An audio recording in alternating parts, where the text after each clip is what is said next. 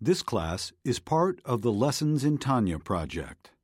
More classes available at lessonsintanya.com. Major funding for this Tanya class is provided by the Mettel Corporation.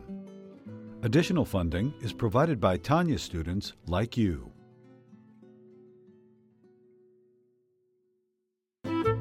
Lessons in Tanya.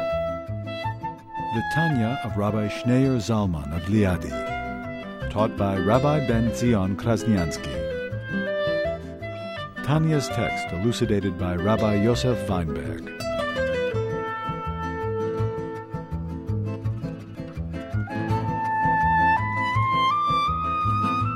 the middle of essay number 8, at the bottom of page 389. And he's explaining the importance of prayer, especially today, even more so than in previous generations. And that he's lamenting how the synagogues are trying to accommodate people who have to rush through prayer, have to rush to work. So the whole minyan ends up rushing and no one prays. He says, be preferable if the minyan, the congregation prays properly and let those who have to rush, let them rush. No one will hold it against them. You have to rush. So pray quickly and rush, but don't hijack the communal prayer because prayer, whether you hold it's biblical or whether you hold it's rabbinic, but when you pray today, you are fulfilling um, a biblical, an essential biblical obligation, which is the obligation to love Hashem. We don't just say the Shema, but the blessings of the Shema help us to accomplish the Shema. What is the mitzvah in the Shema? Love Hashem with all your heart. So you're not just mouthing the words, you actually have to experience that love. How do you experience that love? And that's why the rabbis made the blessings before the Shema. Because they're not usual blessings, as the, uh, or the Rishonim, medieval rabbis point out, many of them point out, it's not a regular, even though it's called the blessings of the Shema, it's not like a regular blessing. Before you do a mitzvah, you make a blessing over the mitzvah, to shake the lulav, to eat the matzah. We don't make a blessing, thank you Hashem for commanding us, blessed are you for commanding us to read the Shema. There's no mention of the Shema. The blessings of the Shema help prepare us, to psych us up, to prepare us to be able to accomplish the love of Hashem, to feel, the experience that love of Hashem. And this is a fundamental mitzvah in the Torah that leads to all the other mitzvahs, because it's only when you love Hashem, this is the motivation, the energy, the drive that gives you the energy to do all the other mitzvahs. If there's no love for Hashem, then Judaism could become very burdensome and tiresome and a pain in the neck and, and, and, and interfere with your life and you resent it and so it, it, this is what sustains, it's the love that sustains the whole of Judaism. And when exactly do you accomplish this love? Which part of the day are you focusing on accomplishing this love? During davening. That's, the, that's what the meaning of prayer is. Not just to pray for your needs. It's a time when you're accomplishing a biblical obligation, which is the primary biblical obligation, which leads to all the other obligations, all other 613 mitzvot, which is the mitzvah of the love of Hashem. So that's why it's critical to daven properly, not just to rush through it, to mouth the words. You know, then it just becomes another obligation. on top of all the other duties, on top of all the other obligations, you have another obligation. Okay, another another pain in the neck. It's important to be able to give it the space and the time that it needs to focus. You know, you can't rush things. When you eat, you have to eat properly. You have to chew. And uh, people who know anything about health know that chewing is the most important part of eating. You can eat the healthiest food in the world, but if you swallow it down, some people just swallow their food. It does nothing for you. On the contrary, it becomes totally counterproductive. It just gives you a stomach ache. Your stomach can't digest it. You get nothing out of that eating. Chewing and taking a piece and putting the fork down. Stop. and wait and chew it and chew it well until you're done, and then pick up your fork instead of rushing through the eating. That's critical. So even in today's day and age, when everything is so rushed, but there's some things you can't rush. So in order to truly daven, you have to, you have to give it the time that it needs. You have to give it the space. You know, when you're having a conversation with someone, you have to give them a chance to answer. You don't ask a question and then a second later you impatiently start yelling and screaming and interrupting. I mean, give the person a chance to, to, to get a word out, to get a word edgewise. You have to give it the space. Davening needs that time. So the davening has to be nice and calm. And that's the only way you can accomplish this love. And the question is the classical question is how can you command someone to love Hashem? Either you do or you don't. The Magid answers, there's two answers. One answer is that you already love. It's innate. You're born with that love. Every Jew is born with a love for Hashem. It's a hidden love. The commandment to love Hashem is to activate this love. It's like a pilot. You have to turn, turn the flame up. You have to reveal this love. You have to allow this love to emerge. But since that love is there, it's not even a question. I'm not asking you to create something that's not there. But I'm not a religious person, and I don't feel I'm not uh, so religious, and I don't feel religiosity. You're a Jew, you have a neshama, you have that love for Hashem. It's there. But it could be very deep down, submerged. So the mitzvah is to allow this love to emerge. And that's why it says v'yahavta could be read two ways. V'yahavta means you shall love. V'yahavta means you will love. Not it's a commandment, it's a question. We're commanding you to love inevitably, v'ahavta, you will come to love. How could you be so certain that you will love Hashem? How could Hashem say to each and every Jew, v'ahavta, you will certainly reach a level of love for Hashem? Because you have it, it's within you, it's there. Since it's your core, since it's your essence, inevitably that core and essence will emerge. It's not even a question. It's not if, just a question of when. But it's up to us. How do we activate it? So the, the Maggid Mezritch explains, and this is also what the Rambam says, that the mitzvah is, the commandment is to meditate and to reflect. Shema Yisrael, you close your eyes and you meditate and reflect on the greatness of Hashem and the unity of Hashem. And Hashem Echad, there's no other reality but Hashem. That will awaken the love within you. It's like the fire is there, you just have to blow in it.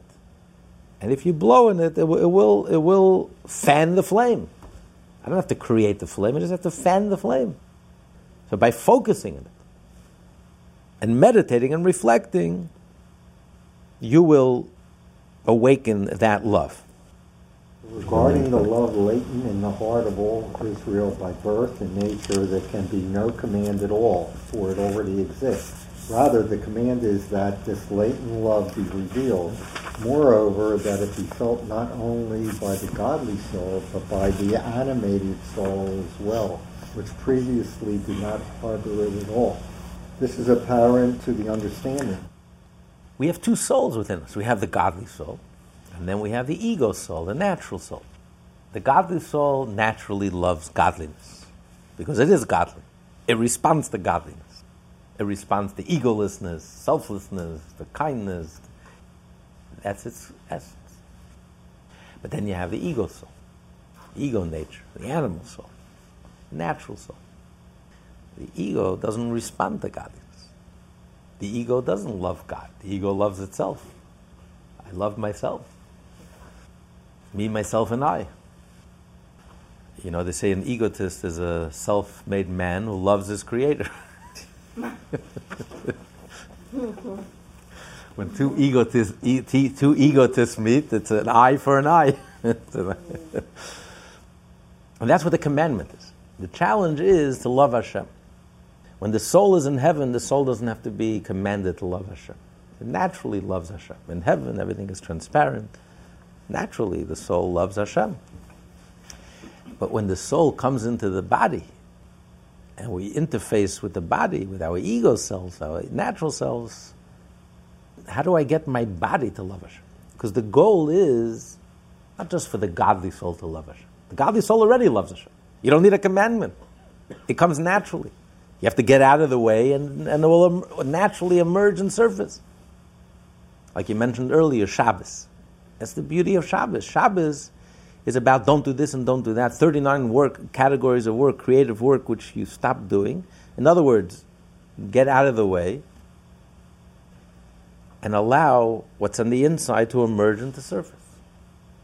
The holiness just, you don't have to create the holiness. Shabbos is holy on its own. You just have to get out of the way six days a week. Your ego, you're making, you're creating, you're doing, you remove all of that, and naturally the holiness of Shabbos just emerges you don't have to command the godly soul to love Hashem because the godly soul is a piece, is a piece of Hashem.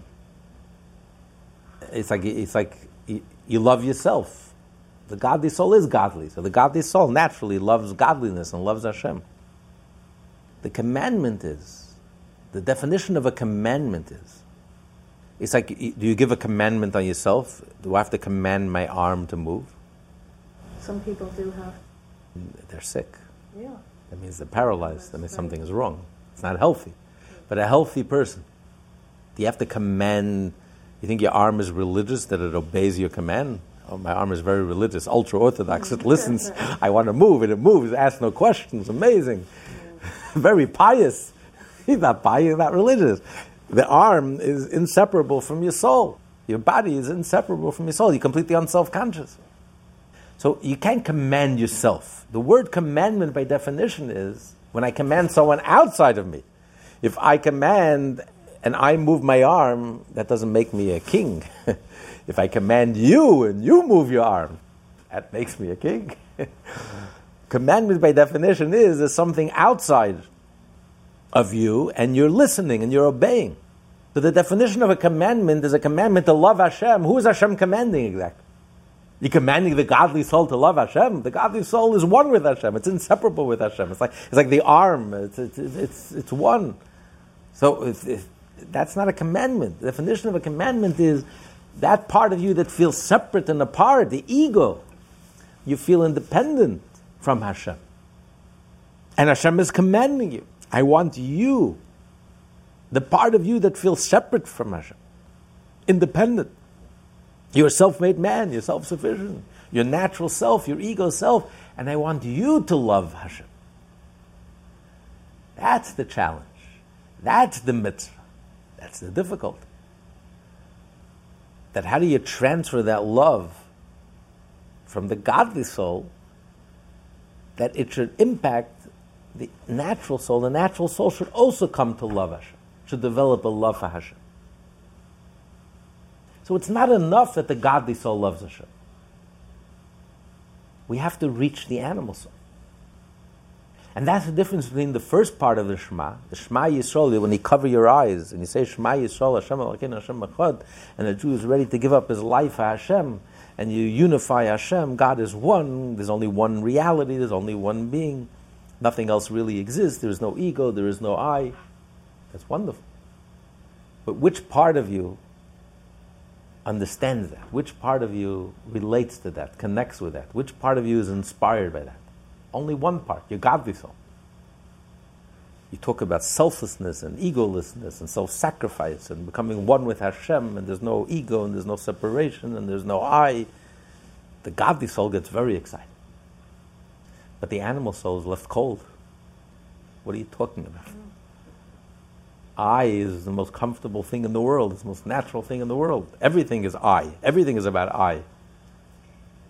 It's relentless. So the animal soul is untouched. So then we say, Ve'ahavta, then we continue. Now it's time to love Hashem with all your heart, with both of your hearts. It's time to get the animal soul also to feel a love for Hashem. That's the mitzvah. That's the goal. It's not enough to silence the animal soul, to silence the ego, to suppress the ego, to suppress that harsh human nature and to overcome.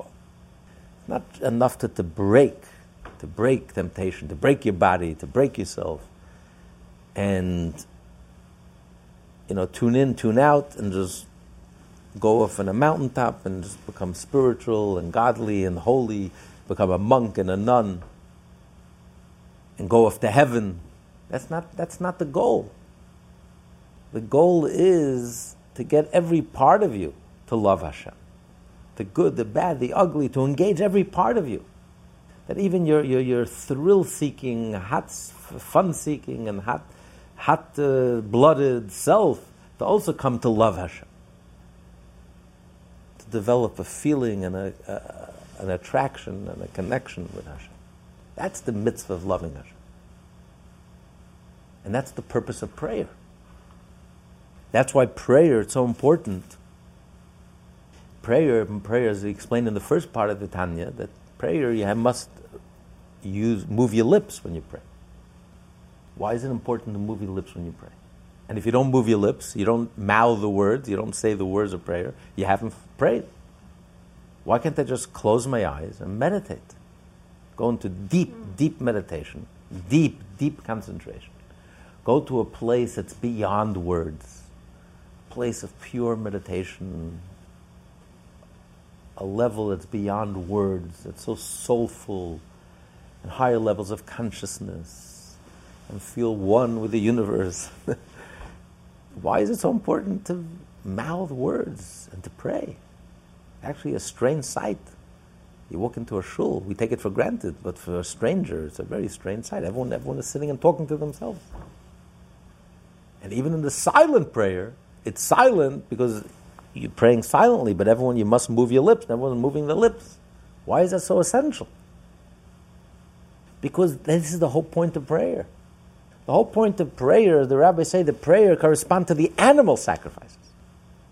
The whole point of prayer is to reach the animal within us, to reach the ego, natural self within us. That our natural self should also come to love Hashem. So if you're not engaging the body, if you're not moving your lips, you're not engaging the body, if the love doesn't reach your ego self, you're just suppressing that whole part of you and you're just running off that's not prayer. The godly soul already loves Hashem. What have you accomplished? You're not, you're not accomplishing anything. The godly soul loves Hashem. The godly soul is perfect.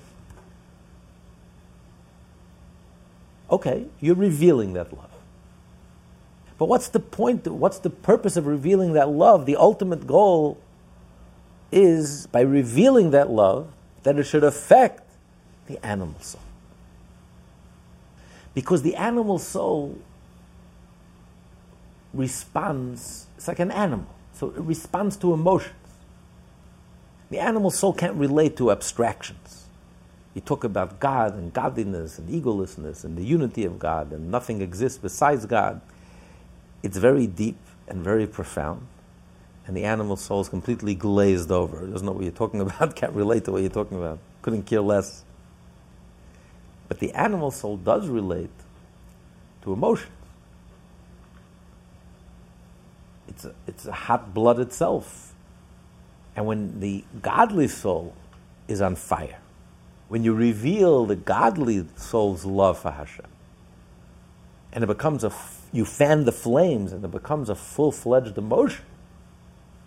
Now you've grabbed the attention of the animal soul. Now the animal soul is paying attention. Oh, this I like. Passion, love, excitement, thrill, this, this energy, this I can relate to, this I love, this is what I'm looking for in life. I'm looking for passion, I'm looking for love, I'm looking for excitement, I'm looking for thrill. I had no idea that something godly could, be so, could be so exciting and thrilling. But I'm interested, I'm curious to find out more about it. Because I want, I want some of that energy. I love this energy. I see the godly soul is on fire. Wow, I, I want that, some of that fire. So now you can educate and you can start harnessing this energy, start you know, harnessing the animal, turning it around and guiding that energy, the animalistic energy, focusing and harnessing it towards loving Hashem and getting excited about doing godly things and connecting with godliness and acts of goodness and kindness and tzedakah, etc. And mitzvot and Torah. So this is the whole purpose. The whole purpose of prayer. That's the mitzvah. That's the mitzvah of loving Hashem. That your animal soul should love Hashem. You should love Hashem. Every part of you should love Hashem. Your body, your physical, your natural self should come to love Hashem. And that takes effort. That doesn't happen on its own. It doesn't happen naturally. You have to work on it. You don't have to work to be selfish and self centered and self absorbed. It doesn't take any work. You don't have to go to school for that. You don't need any education for that. Comes mm-hmm. natural to 7 billion people. But education is to learn to be egoless, to learn to become godly. That's education. That's prayer. That's when this change happens. That's the furnace, that's the fire. That's when you, you take the hard metal and you put it into the fire. The harsh ego nature, harsh characteristic traits, which is unchanging and unbudging and unyielding. But when you smelt it in the fire, it's soft. You can shape it, you can form it, you can make a mensch out of it. That's when, you, that's when we become a mensch. That's when we change. That's when we, that's when we become refined. That's where you take the raw hide of the animal and you turn it into fine, smooth leather. That's when you work it out. That's why prayer is called avoida. Avoida means it's hard work. So this is the fulfillment of the biblical commandment to love Hashem. That your natural soul should love Hashem. Your ego soul should love Hashem. And that takes work. That doesn't just happen by, by rushing through the prayer, mouthing the words. That's just an obligation, a duty. Okay, let me look at the watch. Come on, come on, quicker. The cantor's too slow. 15 minutes. So long, the whole prayer, 15 minutes. Come on, let's see who can reduce it to. It's like the, the race. Who can run the, the what's it called? The, the minute, the mile? What's it called? Less than the minute. Mile a minute. You know, who can, the express train. you understand what prayer is. You have to relax. Trying to accomplish something. Trying to. And this is a biblical command. This is the, the soul of prayer. Whether technically praying every day is biblical or rabbinic, doesn't matter. In prayer, you're fulfilling this biblical commandment, essential commandment, to engage the whole of you, the whole person and to develop this love for Hashem that even your animal soul could relate. Imagine running to shul with the same enthusiasm as other people run to Las Vegas or to Disney World. You know, this is this should be an excitement, and to accomplish that takes time. You have to work on it. You can't just rush through it. This is apparent to the understanding that while the love is concealed, it is still lodged within the divine soul alone. Only when it attains to a state of revelation in the animating soul is it revealed in the heart in the left chamber, the abode of the animating soul. Since this soul animates the entire body, the person as a whole will be permeated with this love. And then this will lead you to do all the other mitzvot. Once you feel that excitement, you're excited to be Jewish, you're excited to to do Jewish. You're excited to speak Jewish. You're excited to think Jewish. Then you can lead a Jewish life. But if, if, if this is lacking, if this level of love is lacking, then it's not sustainable in your daily life. You know, you, you may feel, experience a godly soul on Rosh Hashanah and Yom Kippur, you know, on the holidays, Pesach, when you're sitting at the Seder, when you're hearing the Ten Commandments, when you're standing at the Western Wall, when you, the day you get married, you know, certain moments. But it's, it's, it's, it's, it's an isolated moment. It's not real. It's not sustainable.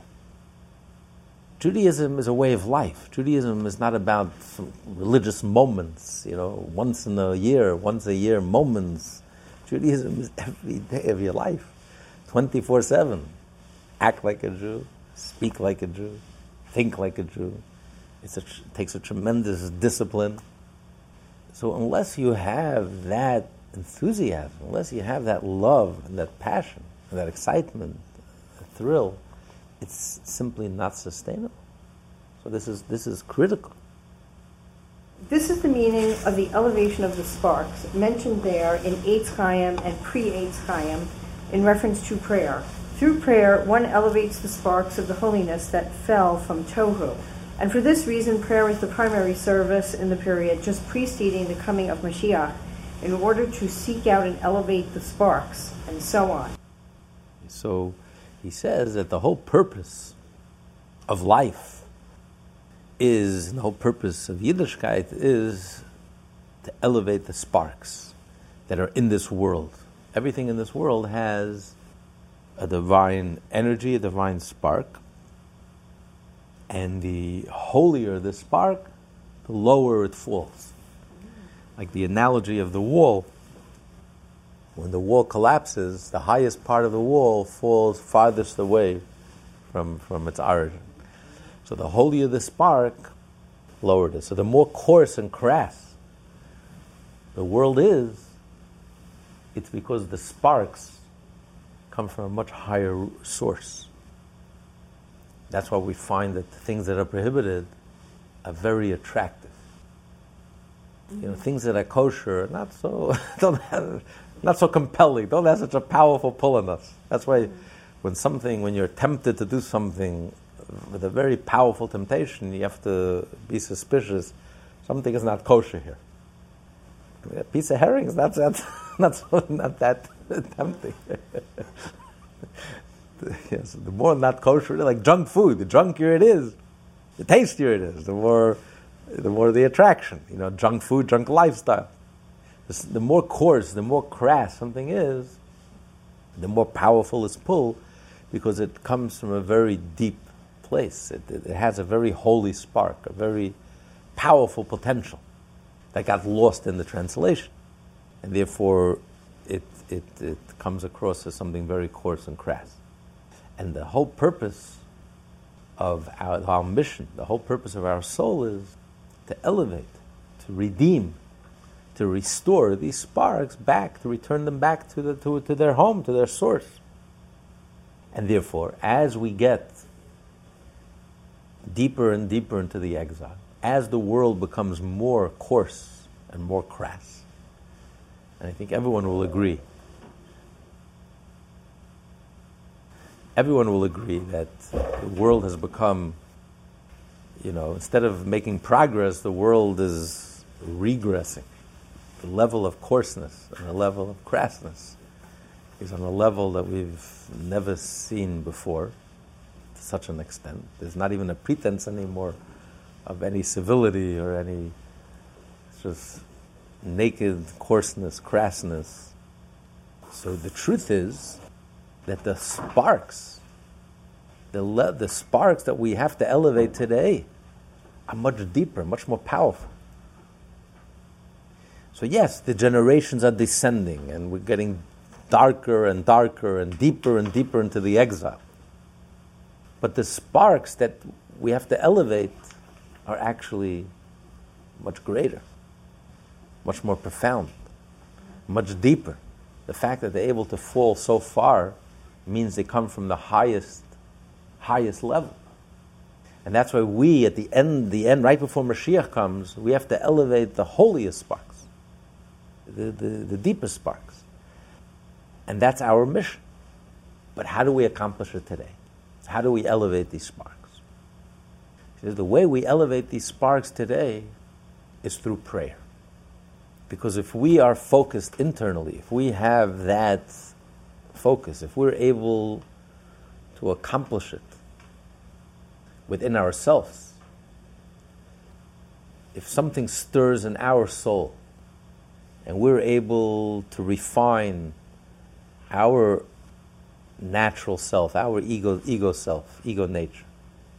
and we're able to change and to transform ourselves and harness that energy and turn it around to Hashem, that's how we elevate these sparks that have fallen so low into such a coarse, crass, crass place. So it's like it's like we need a torch today. You know, to change, you need fire. But today we need more than just regular fire. We need a torch to be able to, to find the sparks and to be able to extract the sparks and redeem the sparks. You need a powerful, powerful torch. Because the darkness is so dark, and the coarseness and crassness, and the egotism, is to such an extent like we've never ever seen in world history. There's always been ego, but we've never seen absolute ego like we see today. There was always some form of civility, there was always some form of a discussion of something greater than myself, an ideology, something higher, a purpose, Hashem. Today it's, you know, it's just pure absolute coarseness and crassness, absolute ego, to an extent that it's so, so stifling. So to be able to illuminate such darkness, you need a torch. You need a powerful light. What's that powerful light? That's prayer. So unless our prayer is heated and, and illuminating and powerful and inspiring, then how can we accomplish our mission? How are you going to extract these sparks? How are you going to elevate these sparks? How are you going to create a shift, a change? And instead, we're ignoring prayer. Prayer is like relegated. I said, Alter Rebbe is pleading in this letter. He's pleading, he's begging, he's, he's rebuking, he's saying, you know, this is critical. This is, it's not just icing on the cake. It's a nice thing to do. It's a nice detail. It's not a detail. It's everything. Because in order to accomplish our mission to elevate the sparks, it all begins with prayer. If we're not elevating the spark within ourselves, if we're not able to reach the animal soul within ourselves, we're not able to inspire ourselves, how could we change the world? It's not even possible. So this is the torch. So we have to reveal the godly soul. We have to reveal this love. And this love has to penetrate and reach the animal soul. That we should also get inspired and excited. And that takes time. There's no rushing, there's no shortcuts. It's impossible. It has to be a fire. After prayer, you should walk away inspired, uplifted. You feel lighter, you feel centered, connected, focused, charged, rejuvenated. But if prayer leaves you flat, the same person you were before prayer, after prayer, then we're back at square one. We haven't accomplished anything. So it's essential. Time, this may take place either through the transformation or the subjugation of the animal soul to the divine soul, as is known. For the blood is the soul, and hence the life force of man and the blood is renewed daily through. So he says the ideal is transformation. But that's the goal to transform the animal soul. The animal soul should also come to love Hashem. But that's a, that's a tall order. You don't just get there. First, you have to start with subjugation. Because, you know, the animal soul could learn to live, very happily learn to live by listening to the godly soul. Because when the animal soul is subjugates itself and listens to the guidelines and the directives of the godly soul, it may go kicking and screaming, but at the end of the day, it's very happy. What's there not to like? You're sitting Shabbos, you're dressed in your finest, you're not working, the television is off, the computer is off, the cell phone is off, you're having a normal meal, normal conversation, you're sitting with your family, you're sitting with your loved ones, you're sitting with your friends, you're sitting with your community, you're celebrating being Jewish 24, 24 hours, 26 hours, a Club Med vacation right in the heart of Manhattan. It doesn't cost you a dime. A pleasure. It's life sustaining. It's life. So even though your animal soul may kicking and screaming, I would rather be elsewhere. I want to do it. It's a struggle but it's a, it's a struggle that you're happy to lose. the animal soul, okay, I lost, but I'm gaining so much. So it's a struggle, but I'm happy. It's a happy way of life. It, it works. It's wholesome. It's real. It feels great. No one regrets doing the right thing. But ideally, with the mystic, you can even reach a deeper level. You can even reach a level where you transform the animal soul. The animal soul is excited about godliness. Where the animal soul also starts to learn to desire godly things and is attracted to godly things and is tempted to do godly things and selfless things and good things. That's, a, that's an ideal to live for, to strive for. We may not always get there, we may only get glimpses of it, we may experience it occasionally. But the way to get there is first is subjugation. Subjugation means discipline. You don't just follow every urge, you don't just follow every instinct. You have to learn to control yourself. I want to eat junk food, and I don't. I'm only going to eat organic or healthy food, even though I'm tempted. I'm not going to eat sugar or garbage or. It takes discipline. So fine, I'm ready to discipline myself. But that's subjugation. But ultimately, the goal is to reach transformation. And all of this happens in, in prayer. So he says, he says, because the blood is the soul. The life force, a person's life force is the blood. We're passionate, we're hot blooded. This is our life, this is our physical life. So when you pray and you accomplish a love for Hashem and you di- redirect and refocus your animal soul to connect and love with Hashem, that includes everything that you've done that day, all the food that you've eaten. Because this is, this is part of who you are. This is what gives you your, this is what sustains you. The food that you eat is what sustains you. This is your life force. This is your, so you're, you're elevating the sparks. Not only you're elevating your heart, you're elevating everything that went into your life. Everything of the day, your work, your career, the food that you eat. And it's going to say the clothes that you wear and the house that you live in your whole life and all the sparks, the holy sparks that are part of your world. Every one of us is apportioned a certain part of this world. So all of the holy sparks that are in every part of this world, and your world, comes elevated through the prayer. How can you say the blood is the soul? I mean, the soul is the, the soul is in the blood. Wait, you know, the soul is the neshama, the intellect, uh, the wisdom, and all of that. I mean, how do you equi- um, make equivalent the blood to the, you know, the blood is more physical. I don't know, it's more uh, sure. energizing. But here he's saying the blood is the soul. Yeah, the Torah says hadamu nefesh. The blood, the soul is in the blood. God forbid if you leak blood. It's the life force. Right? Your life force. Your life force is resides in the blood. The blood is what holds the life force. It's the vessel for the life force. So the life force is the soul? We're, the, we're talking about something else. Well, he's talking about here the, the, the animal soul, the, the life force that, that gives you vitality, that, that gives you physical life. It's in the blood. That's why the Torah says you're not allowed to uh, drink the blood of an animal because the soul of the animal is in the blood. And by drinking the blood of the animal, you're going to acquire those animalistic traits. Because the, the soul, is, the blood is contains the soul. God forbid you leak blood, you leak your soul, will also leak out. God forbid you lose your soul. You know, this, it's, it's, that's, it's the life force, that's the vitality.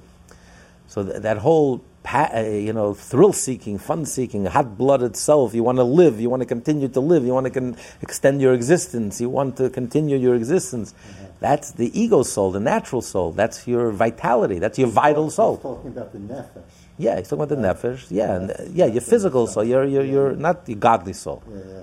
Know, I think there's a strong parallel between the animal soul and the Yetzer Hara. Because the Yetzer Hara tells you, enjoy the world. Don't worry about it. Enjoy the world. When we know that this is a temporary world and the real, the real reward is upstairs. He said, nah, enjoy it now. Don't worry about it. You know, cool off, relax. You know, and that gets you in trouble. You got to stay on fire. Spark have to keep igniting. You have to stay on fire. So first you have the soul. The soul, the animal soul, is just the ego, just the I. I want I. I want to continue my existence. I'm not doing anything wrong. I'm not tempted to do anything wrong. But just the mere I, that's already. It's all about me. It's all about sustaining me, continuing me. I, I, my existence. And Yetzer Hara is an extension of that. Now, because of the I, well, what, am I, what am I attracted to? I want instant gratification. I want junk food, junk lifestyle. The junkier it is, the tastier it is, whatever tastes good. Even I'm not thinking long term, but that's an expression. That's an expression of this animalistic soul. So the animalistic soul is very broad. It includes everything. Everything of your life is part of it. Everything that you eat, everything that you drink, your business, your career, you're going about your life, you're, you're sustaining yourself, you're continuing your existence, the clothes that you wear, it's self expression, the home that you live in. This is all what makes you. This is, this is your ego self, your natural self.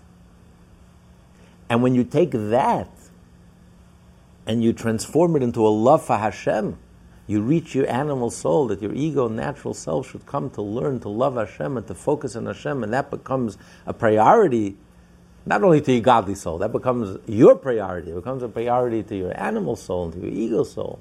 And you start getting excited about godly things, and you want to do godly things, and you live a godly life. You've elevated all the sparks in all your clothing, in your home, in your career, in all the food that you ate because all of that went in is part of your ego self.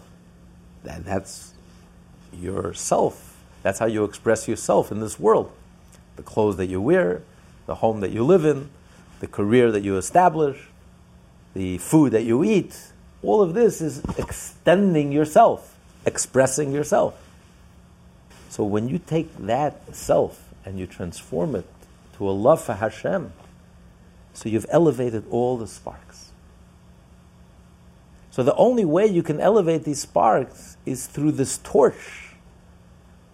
when during prayer you're, you're on fire. Because it's such a darkness, because it's so coarse and crass, you need such an intense light, such an intense, powerful fire to be able to awaken and to extract and to redeem and to elevate these sparks and to transform your life, that suddenly your whole entire life becomes permeated with godliness and is elevated and becomes holy, wholesome, refined, special, meaningful, beautiful, instead of just living an animalistic life and just living for the moment and every part of your life is fragmented. There's no connection between one part of your life, another part of your life. Versus in prayer, everything becomes connected. It all becomes part of your Jewishness, it becomes part of your relationship with Hashem. It's all connected with godliness. Your life becomes unified. You've elevated and redeemed all the sparks and brought it all together, put all the pieces of the puzzle together. And suddenly your life becomes beautiful harmonious. It's like you take letters and you scramble letters. What do you get? You get gibberish. You take letters that are legible, perfect letters, and you just scramble it. I have no idea what it means. It becomes like a riddle. It's a, uh, even more than a riddle. I, it's, it's gibberish. That's what it means. The sparks have fallen down. The sparks fell there was a breaking of the vessels, and all the sparks, all the letters. Now it's gibberish. You look at the world, a lot of noise, signifying nothing. It's gibberish. It doesn't say anything. It doesn't mean anything. There's no point. There's no purpose. Just live for the moment. It's meaningless.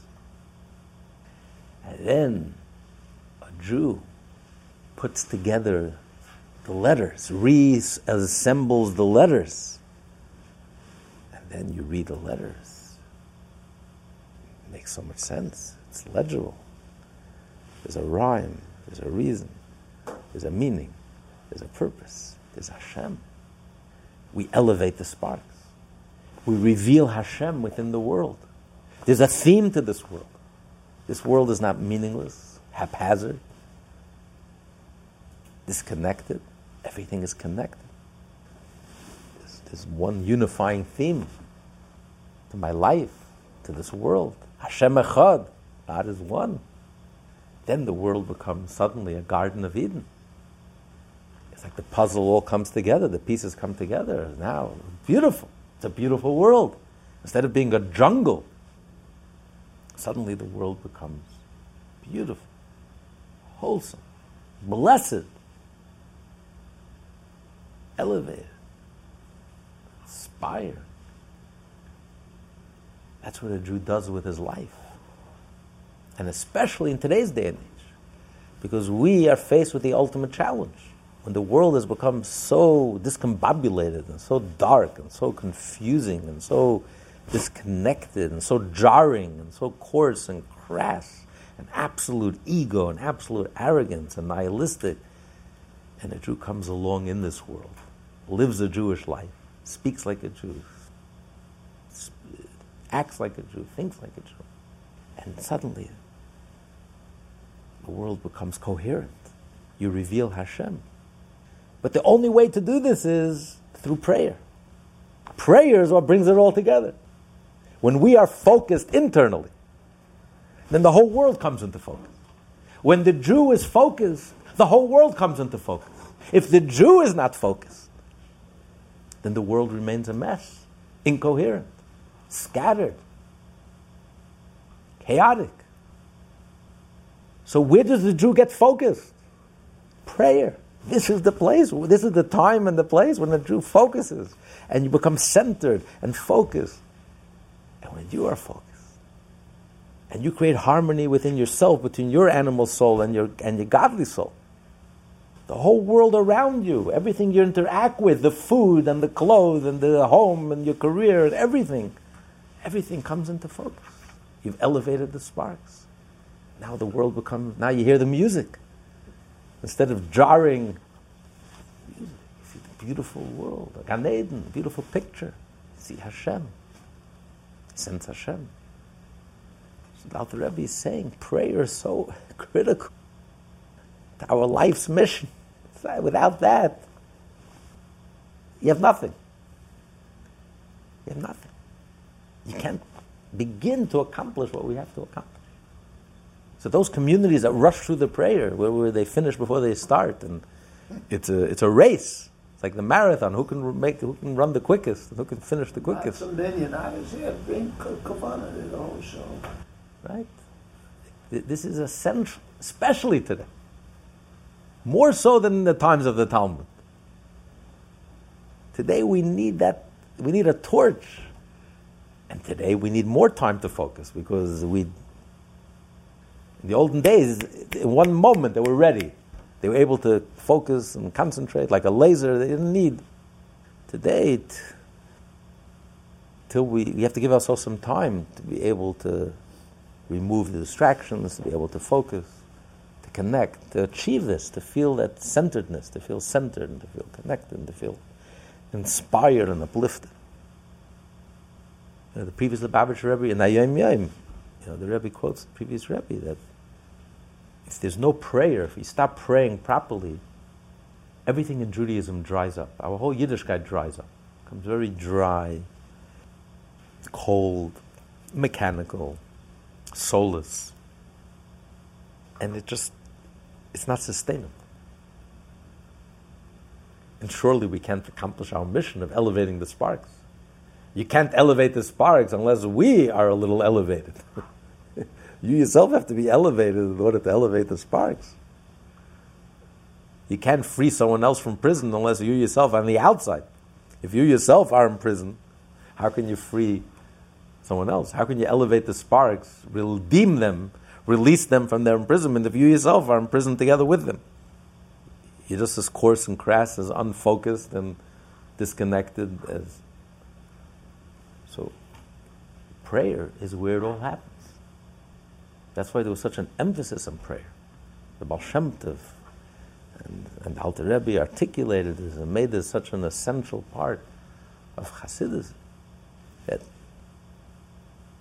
you have to be centered and focused and connected. If you want to connect sparks, if you want to connect another Jew, how could you connect another Jew if, if we ourselves are not connected? If we are scattered and confused and superficial, how are we going to change, positively change, inspire, uplift, elevate our fellow Jew? The more focused we are, the more centered we are, the more connected we are, the more genuine we are, the more we've transformed ourselves and changed ourselves, we can change and inspire another Jew. Words from the heart enter the heart. But you can't take the consciousness out of the picture. Prayer is the consciousness. This whole world is based on consciousness. This is the truth. This is reality, consciousness.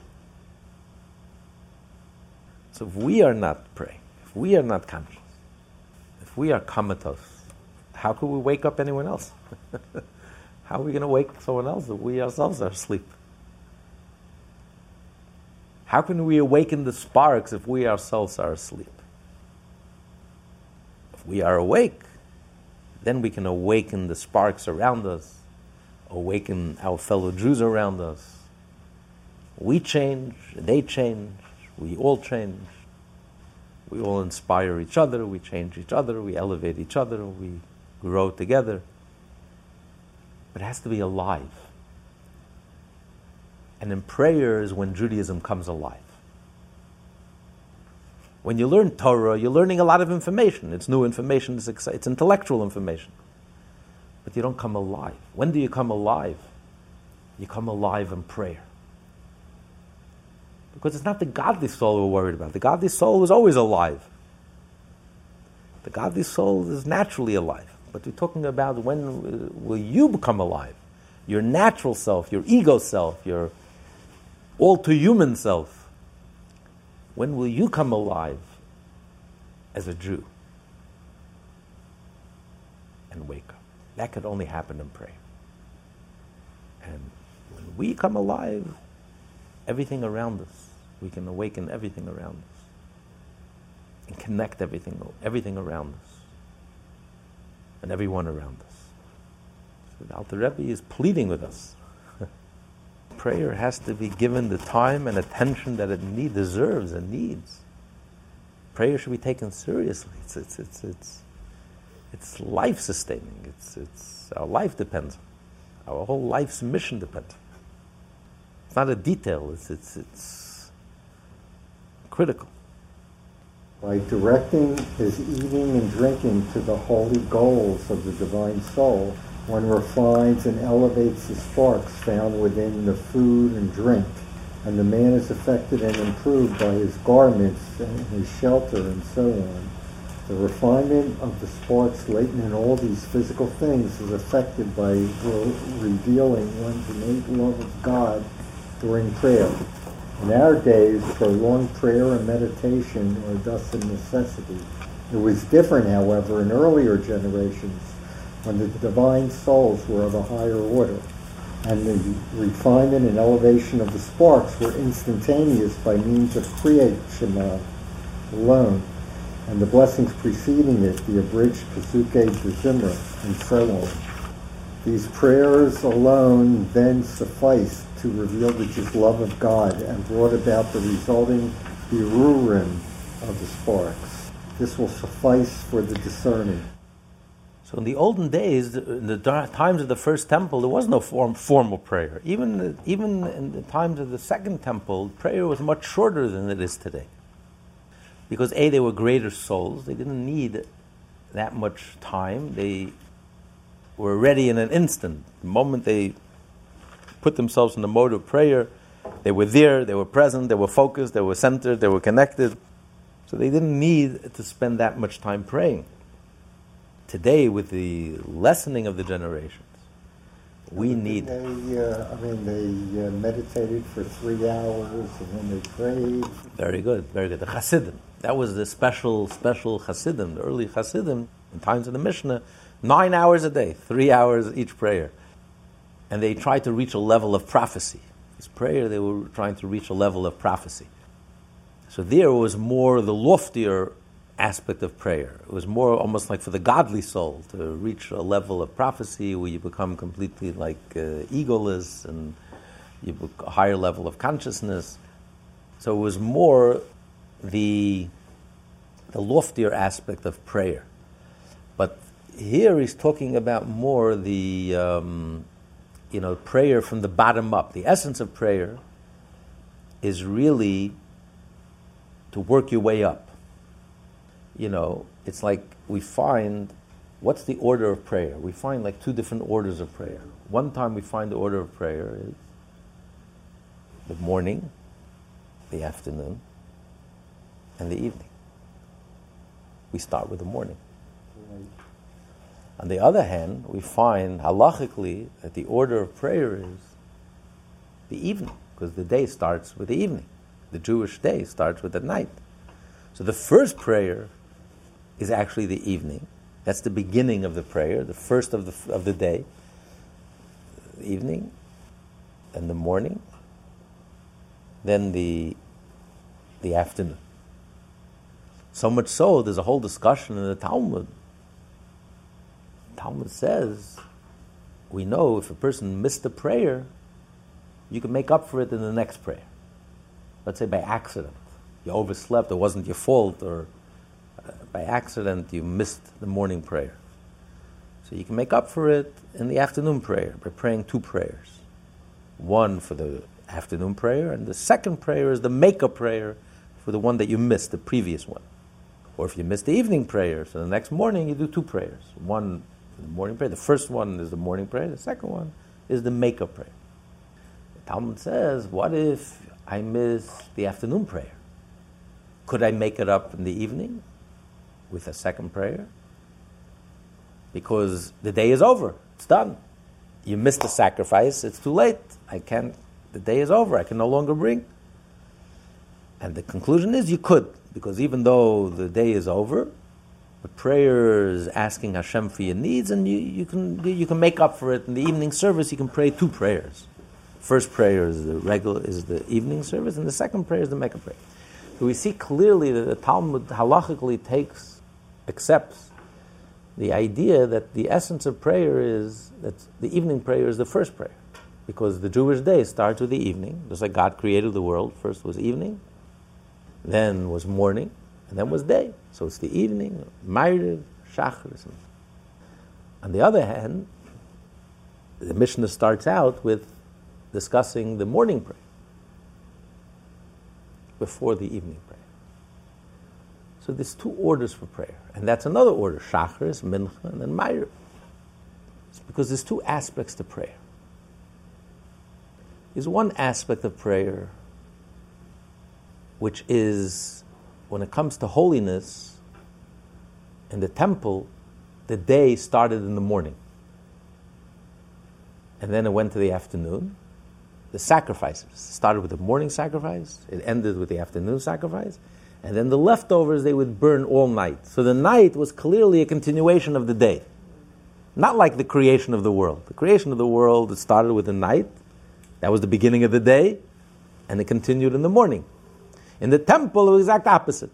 The day started in the morning, and it ended ended with the night. So the night is connected to the morning. Versus in creation, and the way we count the day, first the night is the beginning of the day. Shabbat, the holiday, starts with the night before. That's the beginning of the holiday. It's the beginning of the seventh day. So which one is it? And the answer is they're both right. They're both correct. It depends which point you're looking at. You're looking from the bottom up or from the top down. From a point of view of creation, first comes the darkness, and then comes the light. From God's point of view, from Hashem's point of view, from a point of view of holiness, you're talking about the temple, the service in the temple, holiness. You start with the light, and then you end, end up with the, with the, with the night. So there's two aspects of prayer. There's the godly soul, and there's the animal soul. So halachically, the essence of prayer is dealing with the animal soul. When you deal with the animal soul, you're dealing with darkness. You're starting out with darkness. The animal soul is dark. The animal soul is egotistical and selfish and self-centered and self-absorbed, and it's unbudging and unmovable. And it's like a uh, harsh, and it's like a piece of metal. It's not and you have to put it into the fire, and you have to melt it, and you have to work with it to soften it up, to be able to reshape it, to mental it out. It's hard work. Take that raw hide of the animal and turn it into fine leather. So you start with darkness, and you're working your way towards the light. That's the essence of prayer. Because the purpose of prayer, as he explained here, is to reach the animal soul, to reach your ego self, to reach your natural self. But then there's another aspect of prayer. From the godly soul's perspective, the godly soul is starts out with light. the godly soul is godly. All it cares about is godliness. It's egoless, it's selfless, it's good, it's loving, it's kind, it's genuine, it's sincere. All the qualities, the wonderful qualities. That's its natural self. And the godly soul is trying to come even closer to Hashem and become even more egoless. Hashem Echad, you close your eyes, you're ready to sacrifice yourself Hashem, to become one with Hashem. As the Hasidim, those early Hasidim, used to daven for nine hours, they tried to reach a level that was close to prophecy.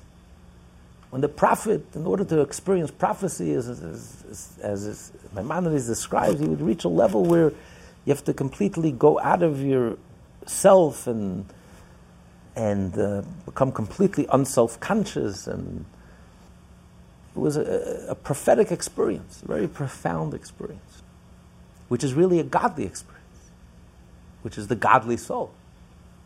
So the most prophets would fall asleep, would go like in a trance. They would completely silence their bodies, and they would have to go into a different level of existence, into a level that's beyond themselves. So this really affects the godly soul. So that's why they focus nine hours a day trying to reach that prophetic experience, but that's more for the godly soul. But in, in terms of the animal soul, they didn't need much time.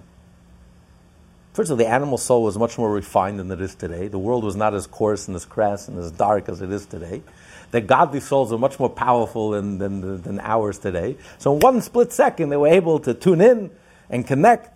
And as it is, they were wearing their, their, their godliness, uh, you know, uh, on their sleeve. It was so self-evident and obvious. They didn't need much prompting. And the darkness wasn't so dark, so the, the sparks they didn't need, it didn't take much to extract the sparks, to redeem the sparks. So the whole prayer was short. But as the darkness became darker and darker, and the world became coarse and crass and arrogant to an extreme, which really means that the sparks that we're dealing with today are much holier, much more intense, much more powerful sparks. And that's why they're able to fall so low. So we need a torch today. That's why the prayer became long and, and lengthy and lengthy. So we need that torch to be able to separate, to take this harsh metal and to bend it and to smelt it and to be able to shape it and to change it. We need a powerful torch. So that's why the prayers are longer. And we have to focus and we have to concentrate. And we have to work much harder. So we have to, so in our day and age, as the Arizal writes, this is already 500 years ago, that we have to the main service of elevating the sparks is, is through prayer. How much more so when the Baal Shem Tov came along and made a whole emphasis on prayer, and the Alter Rebbe. How much more so today that in order for us to accomplish our mission, we have to be focused and centered. And although who has the ability today to focus? Who has the ability today to concentrate? you know, we have the attention span of, uh, I don't know, it's down to, what, what are we down to, 10 seconds? Yeah. What? Yeah. but, but something has to, something has to stir inside of us. Something has to, if we're just robotic, if our whole Yiddishkeit is superficial and external and robotic and if nothing changes, nothing shifts, how could we inspire another Jew? How could we change another Jew if we ourselves are not changing? If we ourselves are uninspired? You know, people don't listen to what you say. People watch what you do and watch how you live. What inspires them is not your fancy sermons and how articulate you are. It's the genuineness, it's the sincerity, it's the heartfelt, it's the warmth, it's the. They see a movement, a change. They see you changing, and your Yiddishkeit is alive and real. That's what inspires. It's a living, breathing faith. A real human being living a real life. And it's a living, breathing faith that informs you and challenges you and changes you and inspires you and challenges you. That's what inspires your fellow Jew. Otherwise, it's just empty words. You know, there was a, a great teacher, unbelievable teacher, talented. The problem was he was a little of a heretic. He, he was enlightened. He was afflicted by the Enlightenment, and he stopped taking his Judaism too seriously. But he, he auditioned for a job to be a teacher, a great rabbi who had, who had first sons. And he tells the rabbi, Don't worry, I know you're looking at me that you know I'm a little enlightened, I'm not exactly so religious. Don't, don't, don't worry, that's me. But I'm going to make sure that your kids are going to be the best, the best Jews. he was a talented teacher, brilliant teacher. So the rabbi said, That's exactly what I'm afraid of. That my children, they themselves are going to also be, going, to, be enlightened, but they're going to make sure that their kids, you can only give what you have. If your Yiddishkeit is superficial, your effect and impact will also be very superficial. No matter how glib and how clever and how sophisticated, it's surface, it's skin deep. If you yourself, if your Yiddishkeit is heartfelt and deep and genuine, it transformed you, it changed you, it challenged you and you internalized it and integrated it in a real way, that's the effect you're going to have on everyone around you. They will follow your example. Words from the heart enter the heart. But you can't fake it, especially today. in a world of ego and fake, what are you bringing to the table? They have bigger egos than you'll ever have, and, and they're bigger fakers than you'll ever be. Hmm. The only thing you can bring to the table is genuineness, because that doesn't exist in the world today. They don't even know what it looks like. But when they see a genuine Jew, a living faith, a breathing faith, a real relationship with Hashem, a Jew who's centered and focused and connected and alive and genuine and sincere and joyful and passionate, that's what grabs the attention of our fellow Jew because they want that energy. They seek out that energy. It doesn't exist out there. So the more prayer you have in your life, the more centered you are in your life, the more focused you are in your life, the more real you are, then you will be able to accomplish your mission, to be able to elevate the sparks around us and to elevate the Jews around us. But it all comes to prayer. Prayer is the moment of truth. If you take prayer out of the picture, if you take that genuineness out of the picture, it's like spineless. The whole building collapses, the whole edifice collapses. It's simply not sustainable. This class is part of the Lessons in Tanya project. More classes available at lessonsintanya.com.